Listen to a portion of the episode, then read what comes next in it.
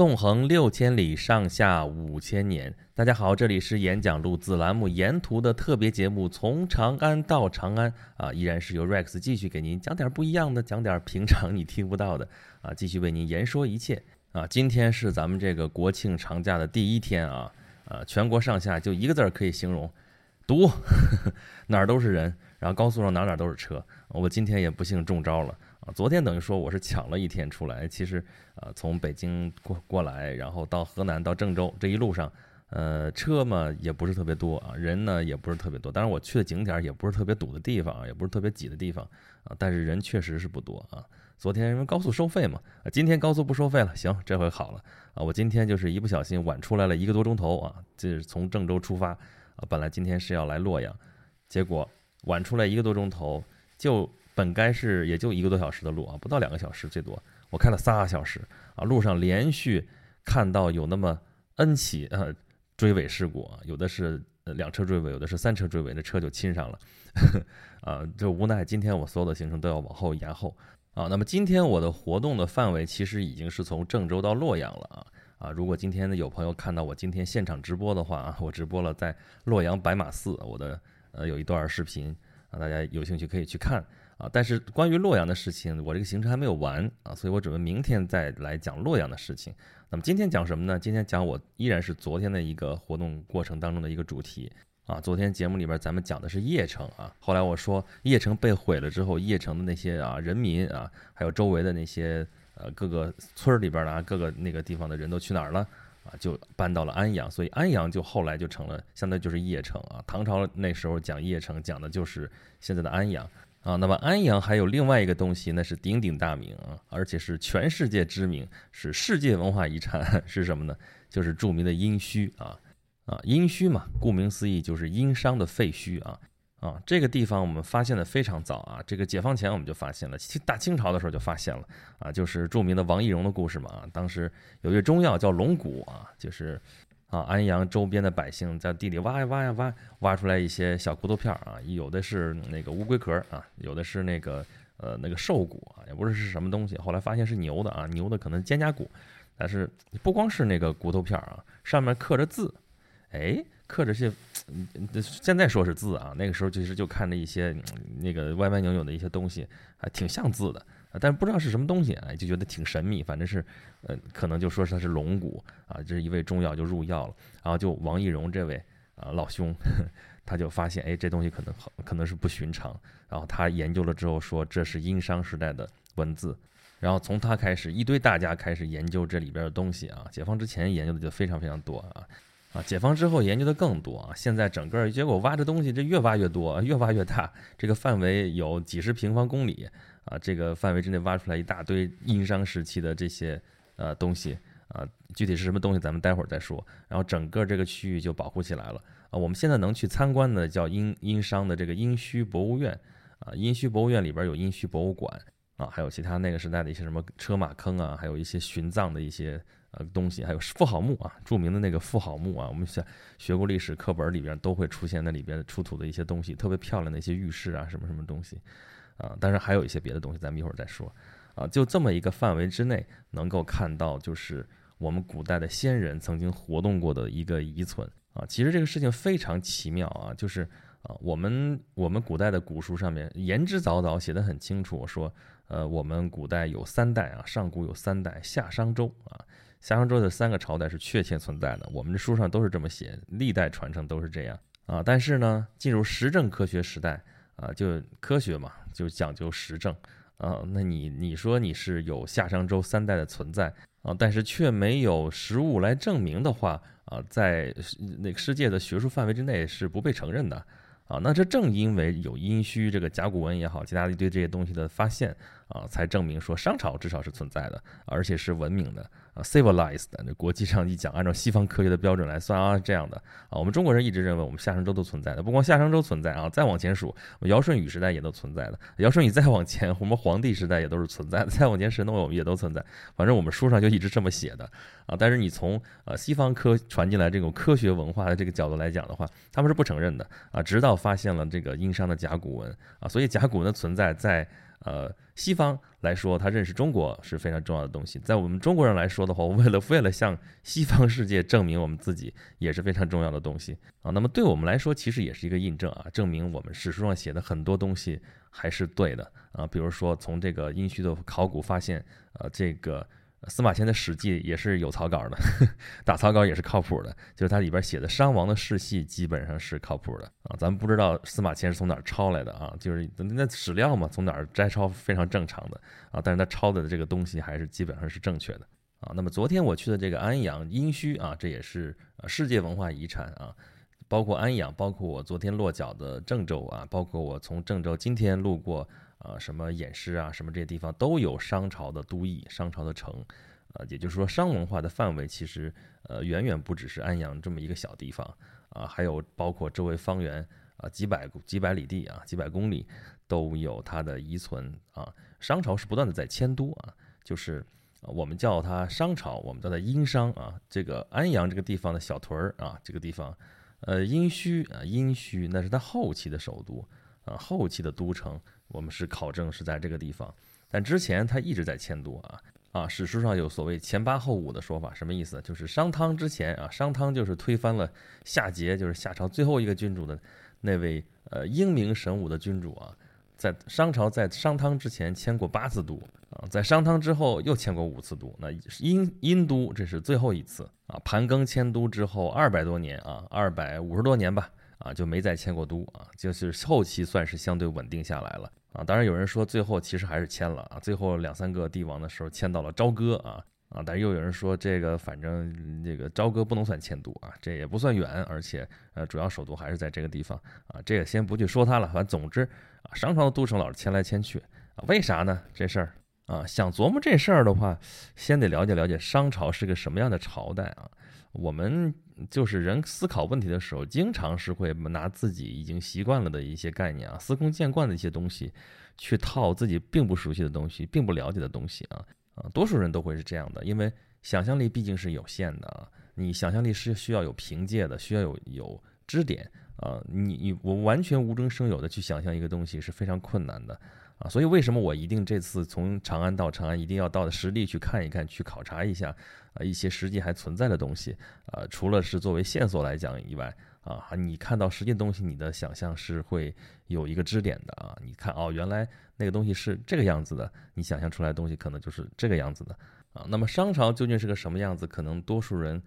对商朝的了解，可能更多的是通过小说《封神演义》才来了解到的。啊，但是《封神演义》这种，这是第一，这是小说啊；第二，这是明朝的小说啊，所以里边的很多的典章制度啊，什么文物啊，啊，那个事物啊，这个东西，一些包括那些法宝的原型什么的，你去看吧，啊，都是明朝的东西，或者说就是明朝左近的一些东西啊。他对于商朝那个想象、那个理解，呃，是完全不靠谱的啊。那已经是站在大一统的这个王朝的背景之下啊，说改朝换代了，是怎么怎么个概念？啊，但那个时候真的是不是这样啊？商朝嘛是第二个王朝，我们现在来说啊，三代夏商周，他推翻了夏朝的统治，建立了呃商朝。但商朝商这个民族本身啊，它并不是我们华夏人。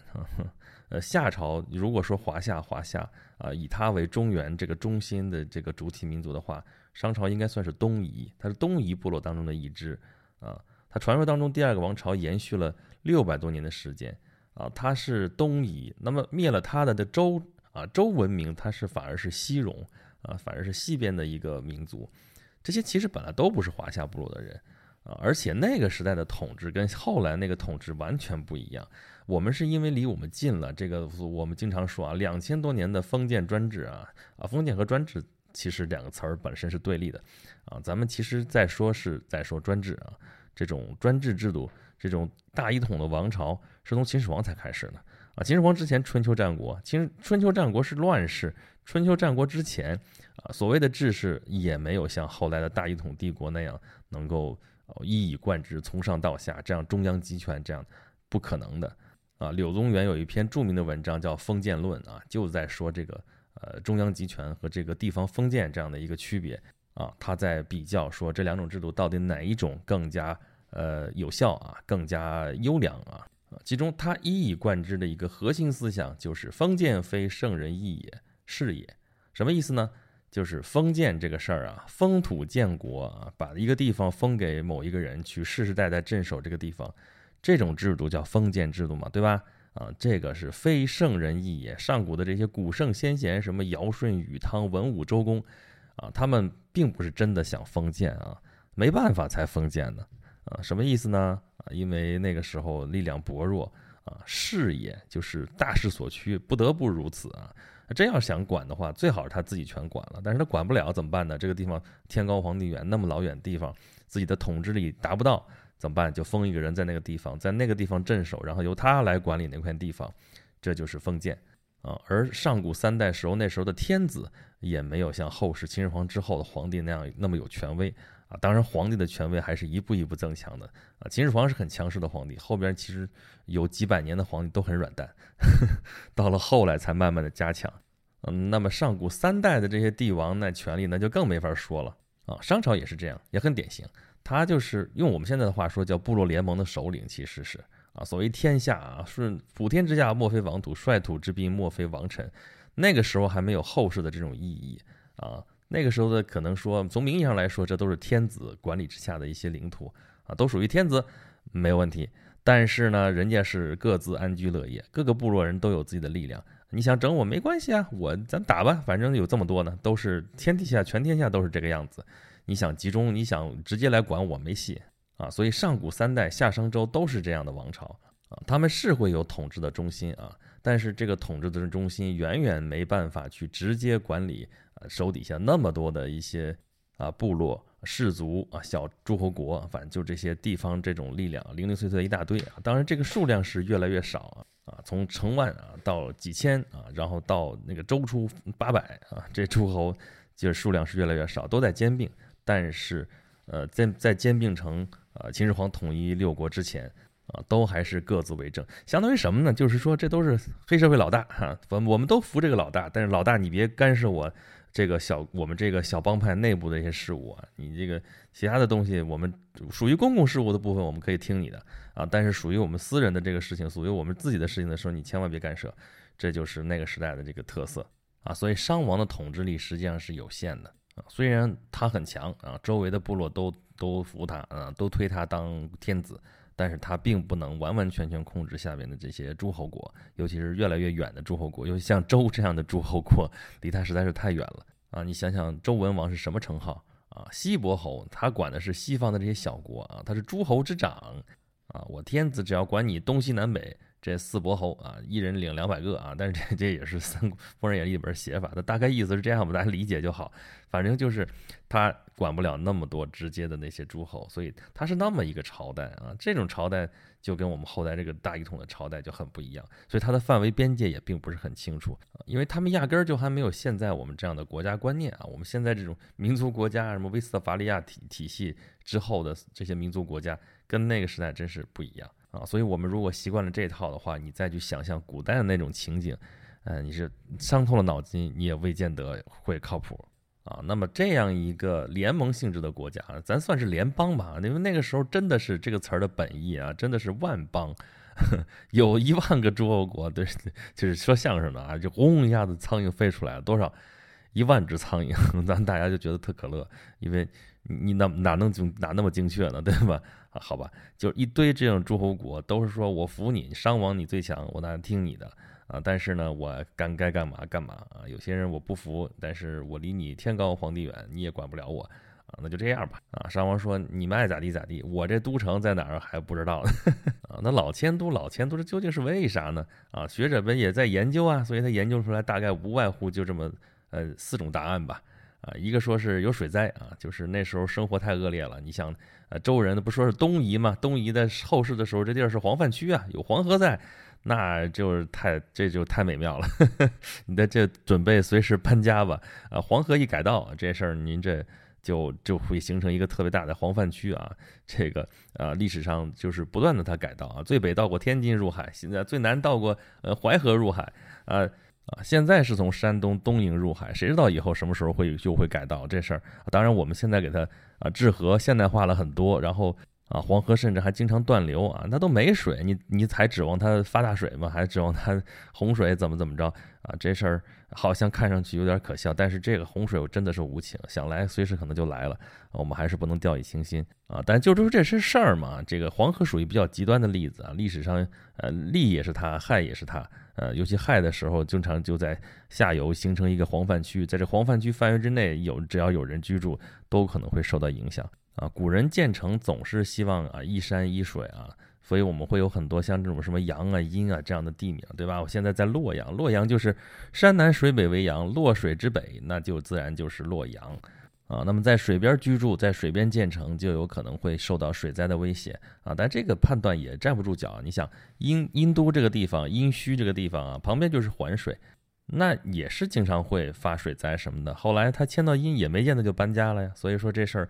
也不一定对，就是一家之言嘛，啊，另外一说就说这是游牧习俗，但是我们不说那时候就已经是农业社会了吗？游什么牧啊，对吧？啊，还有说，甚至有人说是游农，啥意思？就还还流农呢？游农不是那意思啊。就说那时候的生产力水平实在是太低下了，就是所谓的刀耕火种嘛。你这个地方，呃，它也不养肥啊，也不施肥啊。那么这个地方种种一段时间之后，没有地力的就该迁了。但是还是解释不了刚才那个问题，就是这些殷商在这儿已经待了，后来还不是待了两百多年，怎么就没动地方呢？啊，之前的技术，你之后的技术跟之前并没有显著的提高，所以这事儿也不靠谱啊。还有甚至有人说特别奇怪的一些一些一些理由，说，啊，这是要为了那个。呃，要行简，就是原来那地方就已经这个太奢华了，太奢靡了，所以啊，所以要重新找一个地方重新建都，然后这个啊崇尚这个简朴啊，怎么怎么着，这事儿有点太矫情吧？这事我觉得不靠谱啊 啊！学者们认为最靠谱的，说是这是内部权力斗争啊，因为潘庚之前有九世之乱啊，九世九个世代啊，就是为了继承的问题打来打去打成一团。那么到了盘庚这一代的时候，说咱们迁都吧。迁都的话，那你这些，因为古代最呃值钱的这个资产就是土地，那把你现在拥有的土地，我就是我一迁都，你这东西就没啥用处了啊。你你原来这个地方值钱，当然不是说钱的事儿啊，因为那时候那个商品交换并不是那么发达啊。我说那个价值上来讲的话，你的地，你的那个利益在都在老城啊，老都城，我现在迁到新都了。啊，你是不是就得从头开始了呢？啊，你这些贵族也好，怎么怎么样，你再给我争权夺利试试，你看看。啊，学者认为这个是最靠谱，但我觉得还有另外一种可能性，就是说，呃，就是这个事情其实是后世挺常见的一件事情，就是还是因为你生产力低下，呃，你农民种的粮食根本供不够，而且是古代的运输太不发达了。行，我是把你上交的粮食我都给你那个准备好了，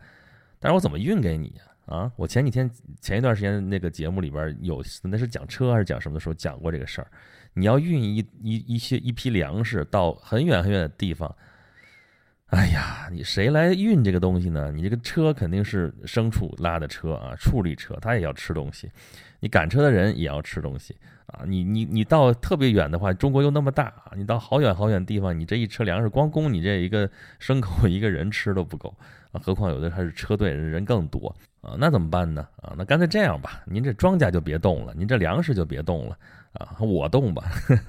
所以在欧洲的中世纪来说，国王是经常干一件什么事儿呢？就是在自己的国土上面到处去旅行。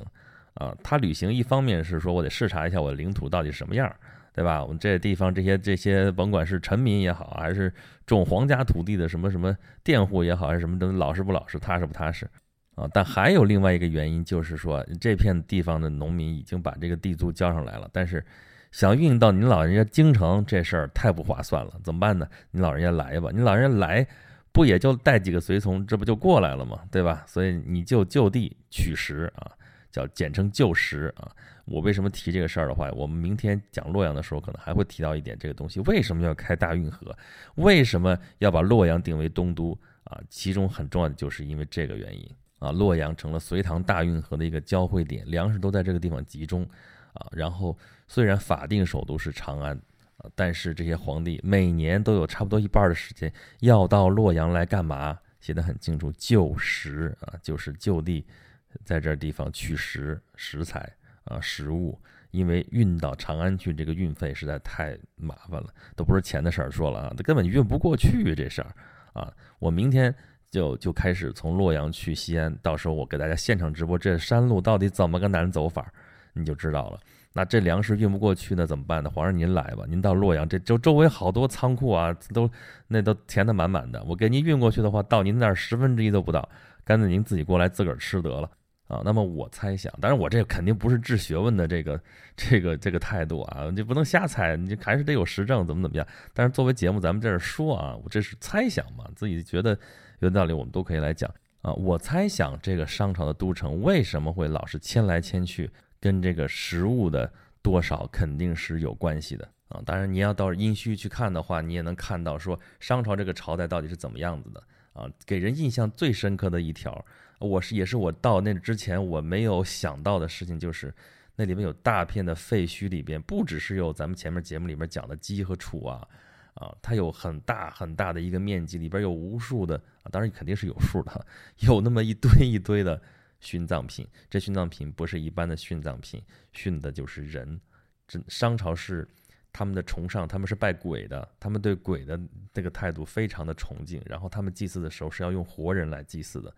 哦，现在我们想想都恐怖啊！啊，我在那个那个博物馆里面，就是这个殷墟博物馆里边看到了很多，呃，这个人殉的这么一个呃场景，真的是把那骨头挖出来你就看吧，当时的惨死的那时候惨样。啊，而且你出来之后，在地面上，呃，有有一个大的区域里边，它就密密麻麻的分布着很多的这个呃墓室，都不能叫墓室，就是殉葬的这些人，啊，他们死之前被摆成了各种各样的姿势，有的是躺着并排在那躺好，呃，有的是还在那儿坐着、蹲着、站着，你可能看到一个白骨，然后上面他就手里边握着一个一把矛也好，书也好，就这种古代的那种武器，有一个甚至还带着一把盾牌。哦，你你对于了解当时的生活来说是一个不可多得的资料，但是这事儿没法想象的啊。你这事儿，人寻这个事情，人际这个东西，是我们现在人都觉得非常血腥的一个东西啊。但是因为这个习俗，啊，甚至产生另外一条译文，就是说啊，美洲的印第安人啊，还有那个尤其是南方的这个印加人啊，就是西方人把这个整个美洲大陆上通称为印第安人嘛，啊，他们印加人。啊，印第安人这个事儿啊，就有人开始牵强附会了啊，这事儿，但是你不能不说有一点点的道理啊。他说这些人都是殷商的后代啊，殷商灭亡了之后，他们就乘船出海，那时候白令海峡，呃，离那个呃，就是讲两两岸距离非常近，甚至有可能就在一块儿，他们从那儿走过去也好，从海上沿海这么飘过去也好，他们就在美洲定了家。啊，什么叫印第安人呢？就是印第安啊，印嘛就是印商的印，然后玛玛雅人啊，不是玛雅人，就是印加人。印加什么呢？印是自己的家，他们老记着，这太扯了。这不因为，你这都是这本来这词儿都是翻译过来音译过来的，您您这再扯上一个中文的意思，这这太扯了这个啊。但是某种意义上，他们你可以放在一块儿看，一块儿对于研究古代社会、研究这个呃部落的这个组成、这个结构，还是很有意义的。呃呃，再回过头来说，你在阴虚，我看到当时我在视频直播里边给大家看，当时还有很多朋友直接给我留言说，哇，这太恐怖了。我来之前我就想象过说会看到什么什么东西，但真正到这儿看到这个东西之后，还是很震撼。这种震撼是一种毛骨悚然啊。当然，殷墟里边还有一个车马坑啊，车马的一个展览馆里边啊，有六组车马啊，真是一套那个车马，连车带马，真的是那个马就杀好了，搁那儿摆的整整齐齐，这也是拿它来殉葬的。然后这个车套好了，搁在那个地方，有车轮啊，有车辕，有就是我节目里边给大家讲过这个车的这个结构啊，啊，然后后面躺着一个人，这个人就是 也是殉葬的人啊，所以殷墟这个地方，有人说这是宗庙祭祀的一个地方啊，并不是那个殷殷墟啊，并不是殷都啊，这个它的首都啊，旁边包括旁边的那是王陵的一个遗址，也都不是首都，因为你也没找到城墙。啊，所以这是一个问题啊，但是啊，但是大多数的学者还认为这儿就是殷商的后期的首都啊，就是因为这条最后的证明啊，就证明殷商这个地方曾经在这个地方确实在这定都啊，那么安阳就成为我们中国的七大古都之一啊，嗯，其他六大都是历史上传统的这个首都啊，这个确确实实有史记载，而且有遗存都是很明确的。啊，包括这个什么西安啊、洛阳啊、啊开封啊，还有北京啊、南京、杭州啊，这都是没什么争议的。但是殷商这个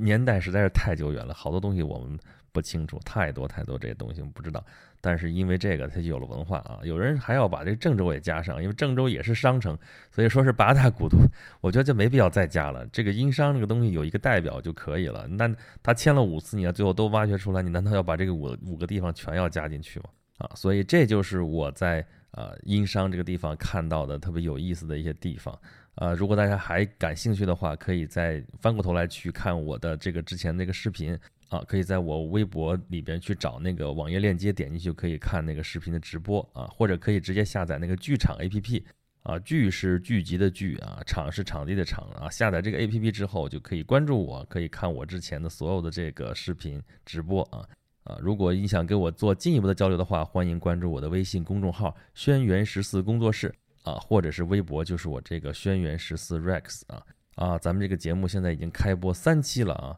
这个粉丝福利仍然继续。啊，在我的微信公众号“轩辕十四工作室”的下面的自定义菜单啊，有一项是沿途众筹，大家感兴趣的话可以点进去看。我在里面给大家准备了我的这次行程的电子版，还有电子书啊，这个所有的节目都在里边，还有一些图片啊、图片的说明啊，我会把它整理成文字版啊。咱们这个节目之前从来都是语音版，从来没有整理过文字版的，这次我会给。呃，有相应档位的朋友去准备这个东西，然后当然还有一些实体的一些一些福利了啊，什么呃，我们这个特制的笔记本啊，还有这个纪念册之类的东西。当然有一档这个明信片是已经没有办法再申请了，因为我没办法再给大家寄齐了啊。今天我刚刚寄出了在洛阳的这个明信片，哎呀，这个一波三折呀，为了找一个邮局，现在真是千难万难啊。我们在邮政大楼面前居然都差一点没找着这个邮筒啊，最后我们终于还是完成了这一站的任务。啊，这也是我这个旅途的一部分，也是我这个回报的一部分，也是我这个旅途当中不确定性的一部分。